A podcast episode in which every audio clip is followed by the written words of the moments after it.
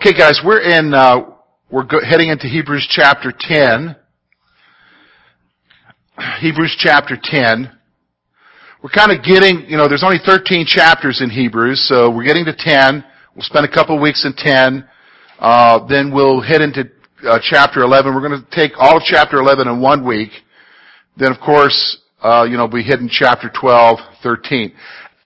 All right, let's. Um, Let's look together. We're going to talk about a new priesthood. Again, he's this, remember now, the author is addressing the letter primarily to Jews, uh, believing Jews who were thinking about giving up on their faith and returning to the old Mosaic system. And so he's been doing a comparison, okay, he's been comparing the two and showing how the new covenant and Christ is a superior high priest and a superior system. And so that's what we're going to talk today about is the new priesthood. We're going to look at what the old priesthood was and its problems, which is we're going to see in the first four verses of chapter 10. And then we're going to talk about the new order. Alright, the new order with Christ. So let's look first of all at verses 1 to 4.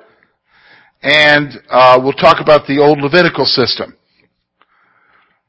For the law, having a shadow of good things to come, and not the very image of the things that can that can never with the same sacrifices which they offer continually year by year make those who approach perfect. For then would they not have ceased to be offered? For the worshippers once purified would have no more consciousness of sins.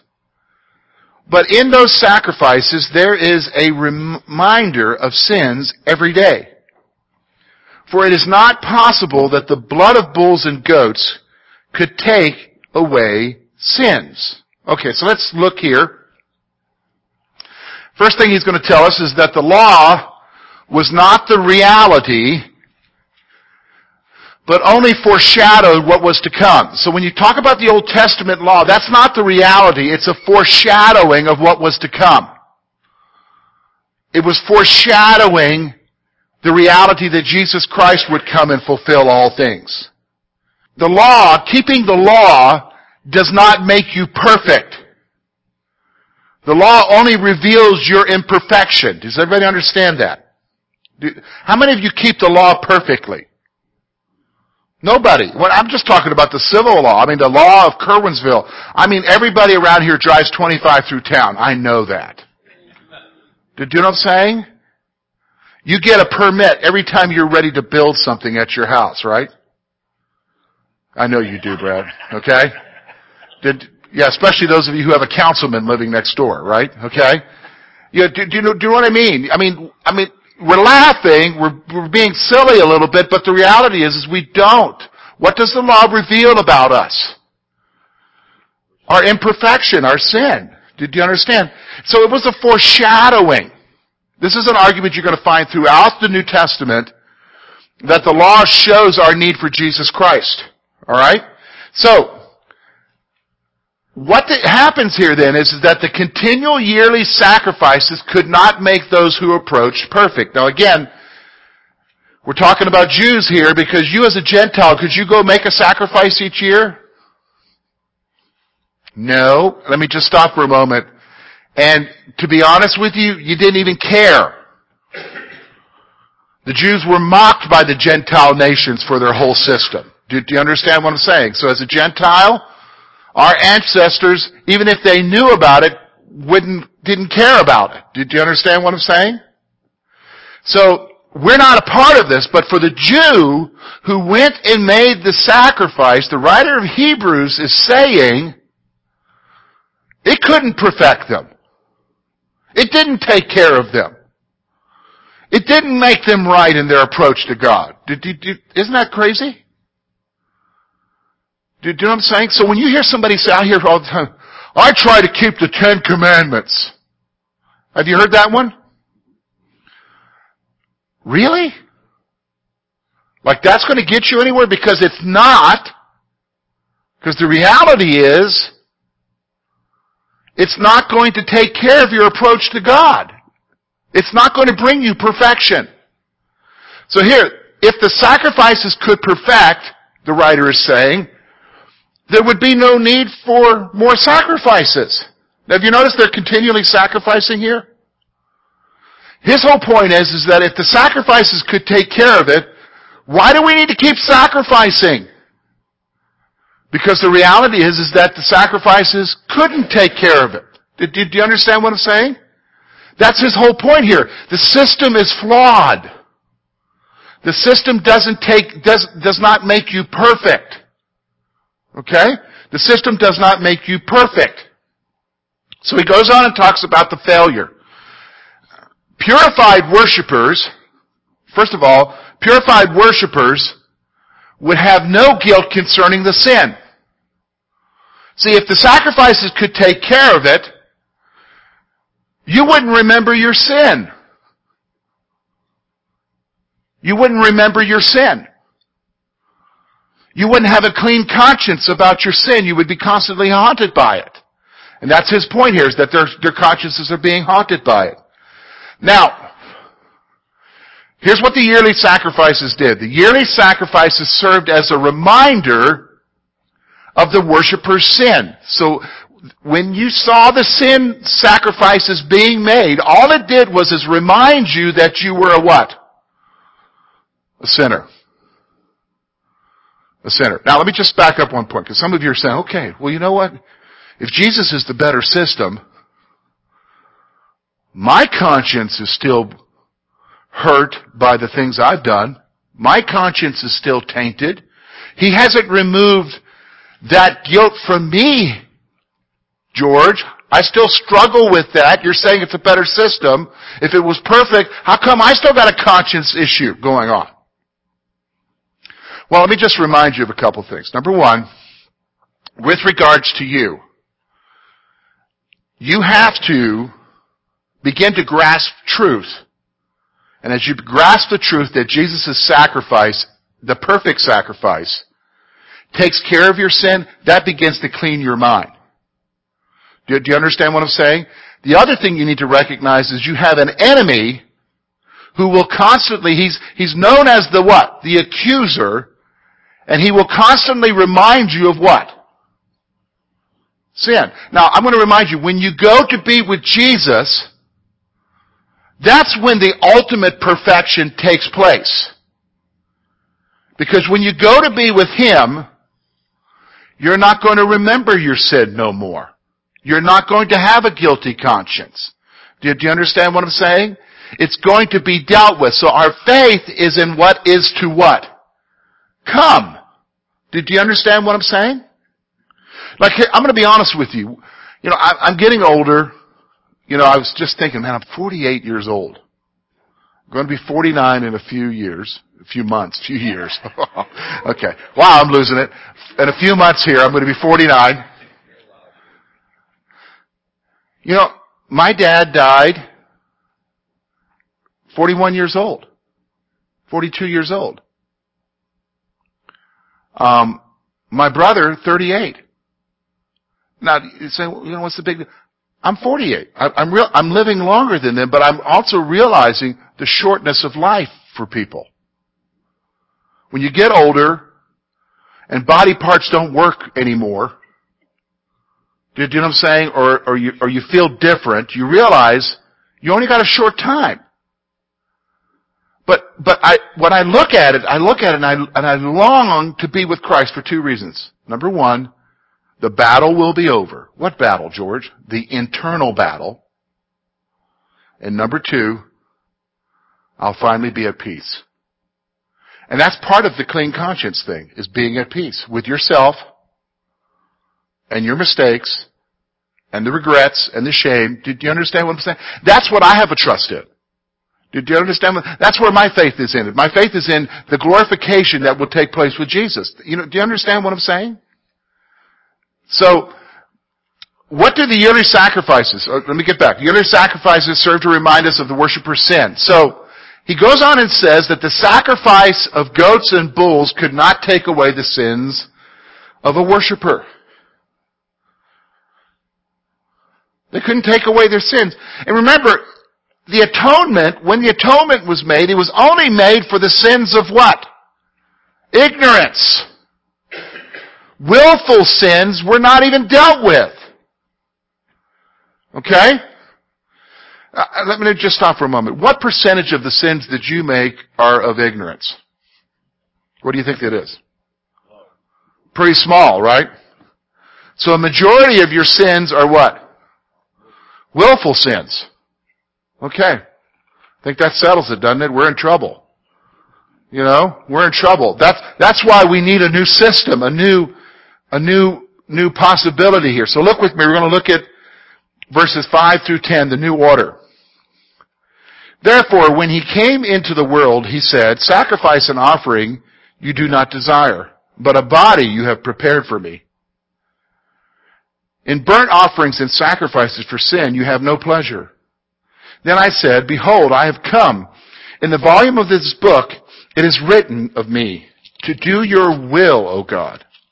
Previously saying, sacrifices and offering, burnt offerings and offering for sin you did not desire, nor had pleasure in them, which were offered according to the law. Then he said, Behold, I have come to do your will, O God. He takes away the first that he may establish the second. By that we will have, we, by that will we have been sanctified through the offerings of the body of Jesus Christ once for all. Okay, so what he's going to do here, he's going to quote Psalm 40, parts of Psalm 40. It looks like he's repeating it twice. What he's doing here is he's quoting Psalm 40, and then in verses 8 and 9, he's referring to what he just quoted with an explanation. Okay? So let's talk about what he's doing here. First of all, verse 5, the writer states that when Christ came into the world, he made a proclamation. When Christ came into the world, he made a proclamation. So the writer quotes Psalm 40 verses 6 through 8.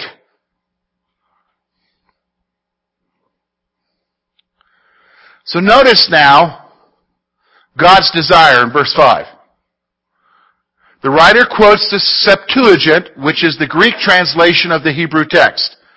So he's quoting, the writer here is using the Septuagint. Alright? Which is, if you remember, uh, if you, just a little bit of a history lesson, the Jews in Alexandria, which were in Egypt, wrote, translated, uh, their religious books, which would be what we call the Old Testament, into the Greek translation because the world at that time was dominated by the Greeks. This is after Alexander the Great. During the time of the Seleucids and the Ptolemies, several hundred year period there.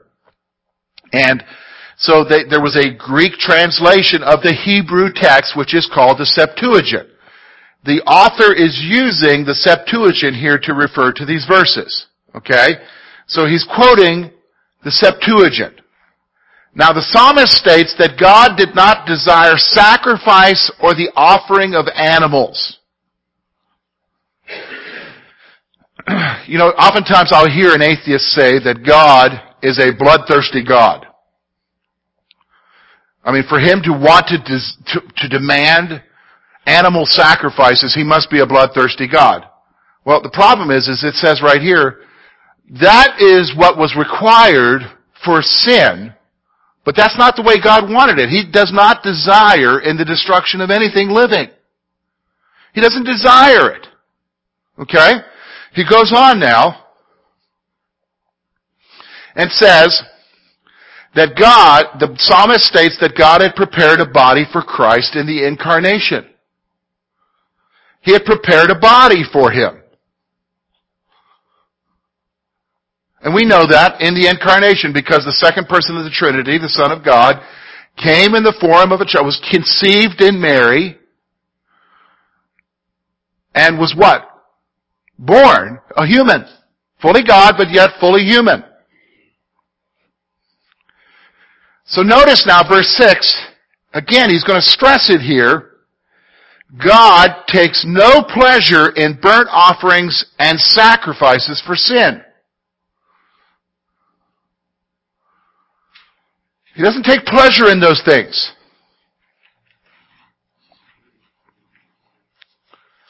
So notice now, he's going to tell us the purpose of Christ. He says, the law spoke of the Christ. What he's saying here, the writer of Hebrews is saying is, is that the law, the Old Testament law, was pointing to who? People, who's, who was it pointing to? Jesus, the Messiah. Okay? And the, the, the reality is, is what he's saying here is that Christ proclaims that he has come to do God's will. Christ proclaims that he is the one who's coming to do God's will.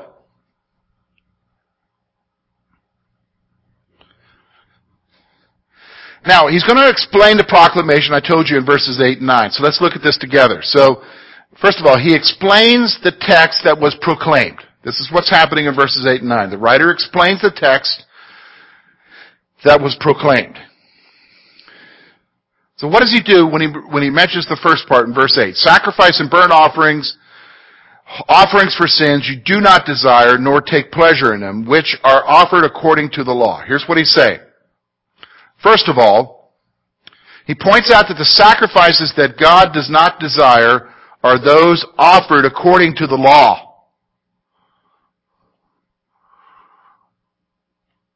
Doesn't desire, even though he stipulated that they had to happen, he didn't desire that. That's not God's ultimate plan for us. He, this is not what he wanted for us, is that we would have to make sacrifices for our sin. That's not what the original plan was. So notice now, the second part in verse 9, Behold, I have come to do your will, O God. He takes away the first that he may establish the second. He's, he's basically saying, what is the purpose of Jesus coming here? Alright? He explains that. And it is, it is God's will to abolish the first covenant to establish the second. It was God's will to abolish the first covenant. Now what's the first covenant? That's the Mosaic law, the Mosaic system, the Levitical system of the sacrifices, the temple. In order to what? Establish the second covenant. Which is the second covenant? It's the new covenant that you and I are a part of, where Jesus has died once for all for our sins. There are no more sacrifices. Okay? So God's will is, is that He abolished the first to establish the what? The second. So then he goes on in verse 10 and says, why is he doing this? Look at this. It's our sanctification. It's according to God's will that believers are sanctified by the sacrifice of Christ.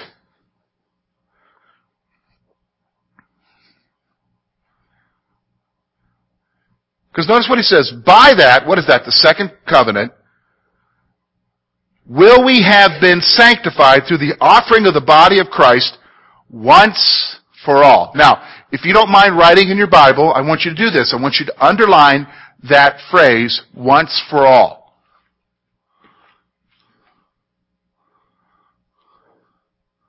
Now, anybody know why that's significant, that phrase?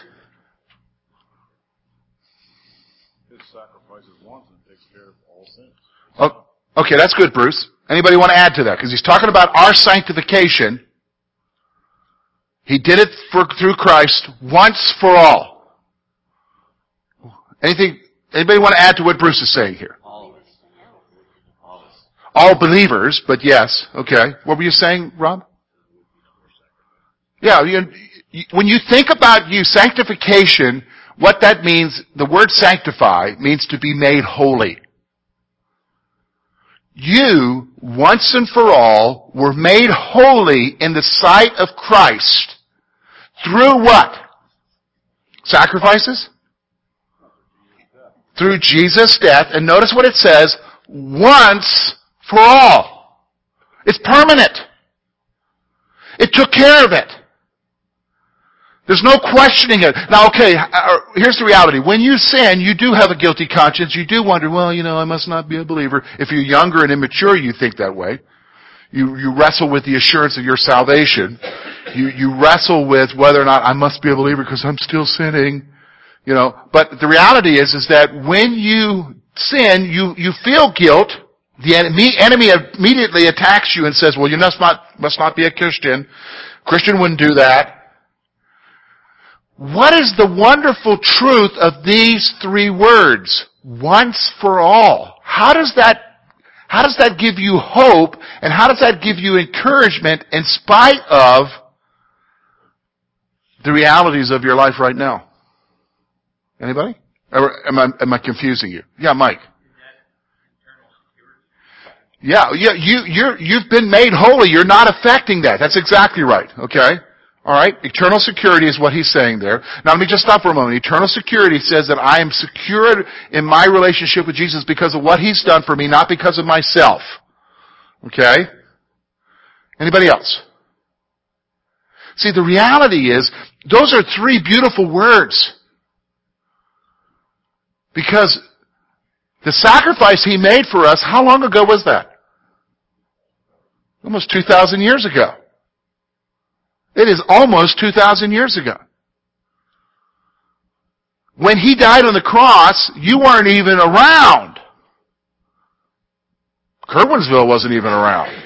You, know what I'm saying? The ground was here, but we, the, you know, it, you know, the reality is, is his sacrifice took care of our sins, period. And if we trust in him, he's made us holy. He sanctified us. Not just justified us, but sanctified us. Do, you understand what I'm saying? So it's according to God's will that believers are sanctified by the sacrifice of Christ. Now, let's go on. He's going to talk about Jesus again as the better high priest. Look at verse 11 through 18. This is where we're going to wrap up. Every priest stands ministering daily, offering repeatedly the same sacrifices which can never take away sins. But this man, after he had offered one sacrifice for sins forever, sat down at the right hand of God. From that time waiting till his enemies are made his footstool. For by one offering he has perfected forever those who are being sanctified. But the Holy Spirit also witnesses to us. For, for after he had said, for after he had said before, this is the covenant that I will make with them after those days, says the Lord. I will put my laws into their hearts and in their minds and I will write them. And he said, and their sins and their lawless deeds, I will remember no more. Alright, here's what you do. I want you to put a star. Your Bible should have a black star by there anyhow. Some of you do. That's, that means it's the fulfillment of prophecy. But I want you to put some sort of mark there that you know that that's a truth for you. I will remember them no more. now, where is the remission of these? There is no longer an offering for sin. Or so what's he talking about here? First of all, a better priest the Levitical priests continually offered sacrifices that could not take away sin. I'm just going to be honest with you. The temple grounds, and all of their beauty and all of their perfection, it was a bloody place. I mean, we are talking about the non-stop offering of animals and burning them. Do, do, you understand what I'm saying? Archaeologists, you know, very clearly believe that there was like a ditch where the blood would flow out of the, of the facility. It's up on a hill. And then the smell of burning flesh would be in the air continually. You, do you know what I'm saying? So they're offering this daily. But here's what the writer says. You couldn't take away sins. You know what? There's a word for that, isn't it? Futile. It just is describing something very futile because of the nature of humanity. He goes on and he says this, the new priest. Christ offered one sacrifice for sins for all time. Look with me, verse 12. Look at what he says there. By this, after he had offered one sacrifice for sins forever. You can underline that word forever there if you don't mind. It's forever. The reality of His sacrifice for your sins is forever. Now I want you to notice something there. I'm looking at my text here, I'm looking at a New King James. There are no asterisks near that word forever. Do you, do you know what I'm saying? Where there's a footnote at the bottom that says, well, everything but this one sin in your life. You need to remember that. It's for you forever. Isn't that awesome? Okay, let's go on now. And he, he assumed, here's what he's saying, he assumed a position of authority with God until his enemies are defeated. So he's sitting on the right hand of the Father until his enemies are made his footstool. Now what does that mean? Made his footstool. That means when he has domination and dominion over them. When will that take place? Anybody know? When will that take place when he has conquered his enemies? Anybody have an idea? Well, not just a judgment, but when he what? When he returns. Okay, and establishes his millennial kingdom. And his enemies are dealt with. Because when he returns, remember, as soon as he returns and he defeats the Antichrist, and it's not going to be much of a defeat, it says immediately that the Antichrist and what? The false prophet are cast into the lake of fire. At no point after that is Jesus not in control. Even in the battle of Gog and Magog, when the world tries to rise up against him, the unbelieving world, Jesus is still in control. Fire comes down from heaven immediately and instantaneously devours them all. Jesus is always going to be in control from that point on in this world. So he's sitting at the right hand of the Father until the time when he will have dominion over his enemies. So he goes on and he says, by one offering, verse 14, he perfected forever those who are being sanctified. Now, hey, really put a star by that verse. Look at what he says. Look at what it says there. He perfected forever those who are being sanctified. Those are being set apart. What is it? By one offering, he perfected believers forever. Okay. Does everybody understand here what the writer is saying is, are you ready for this? You're perfect. Now, I know some of you are having a hard time believing that. Okay? Some of you, your spouses know, well, I know, I know better. Okay? No, no, you're perfect. You have been perfected in Christ. Yes, you still inhabit the body that you have it, but you're perfect. You have been set apart. You've been made holy. You are justified. He's talking about who you are as a person in Jesus Christ. You are perfect. And notice what he says that one word again. Forever. Now how long's forever? Forever. Do you notice there's no asterisk there except when you do this? It's not hinged on, notice the thing about these verses. Does anything here in what it's talking about have to do with what you've done? Is there any conditions there with any of these verses concerning what you have done? No, it's all about what who has, who has done. Jesus has done for you. Isn't that awesome? It's all about what Christ has done for you. Let's go on here. So the writer points out that the Holy Spirit testifies through the Old Testament to us.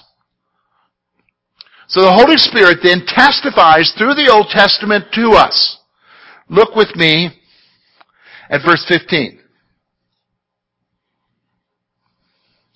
But the Holy Spirit also witnesses to us, for after he had said before, and again he's quoting some Old Testament scriptures here, so the Holy Testament, the Holy Spirit is testifying of this truth to us. That's the point he's making here. And here's, here's what he's telling us. Believers will have the ability to what? Know God.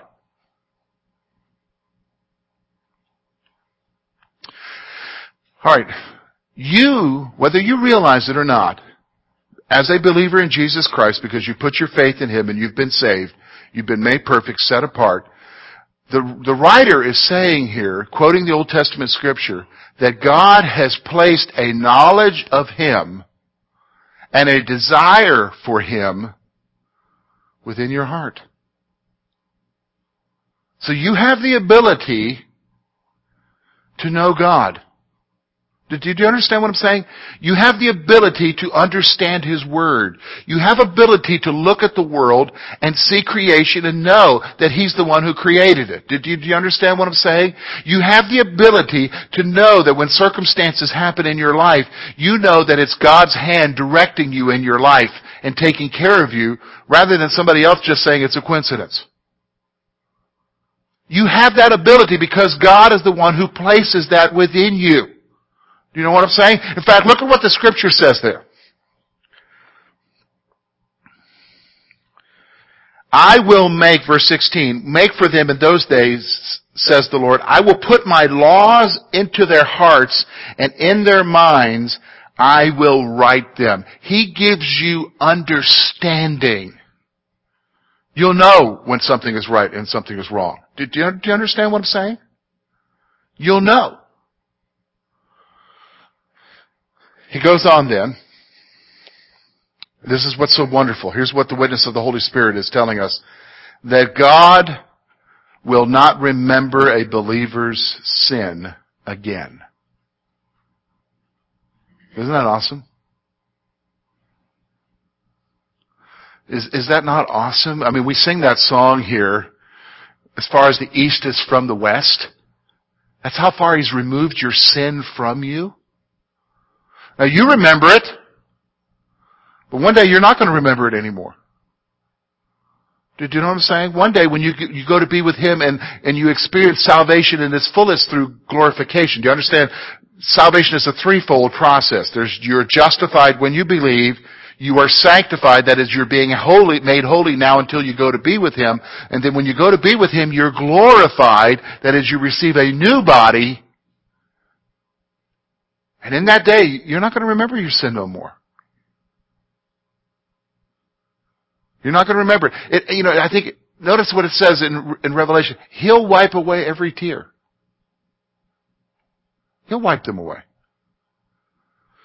It's awesome. God does this. So notice now, verse 18, he's talking about no further sacrifices. Because Christ has forgiven sins, there is no need for further sacrifices.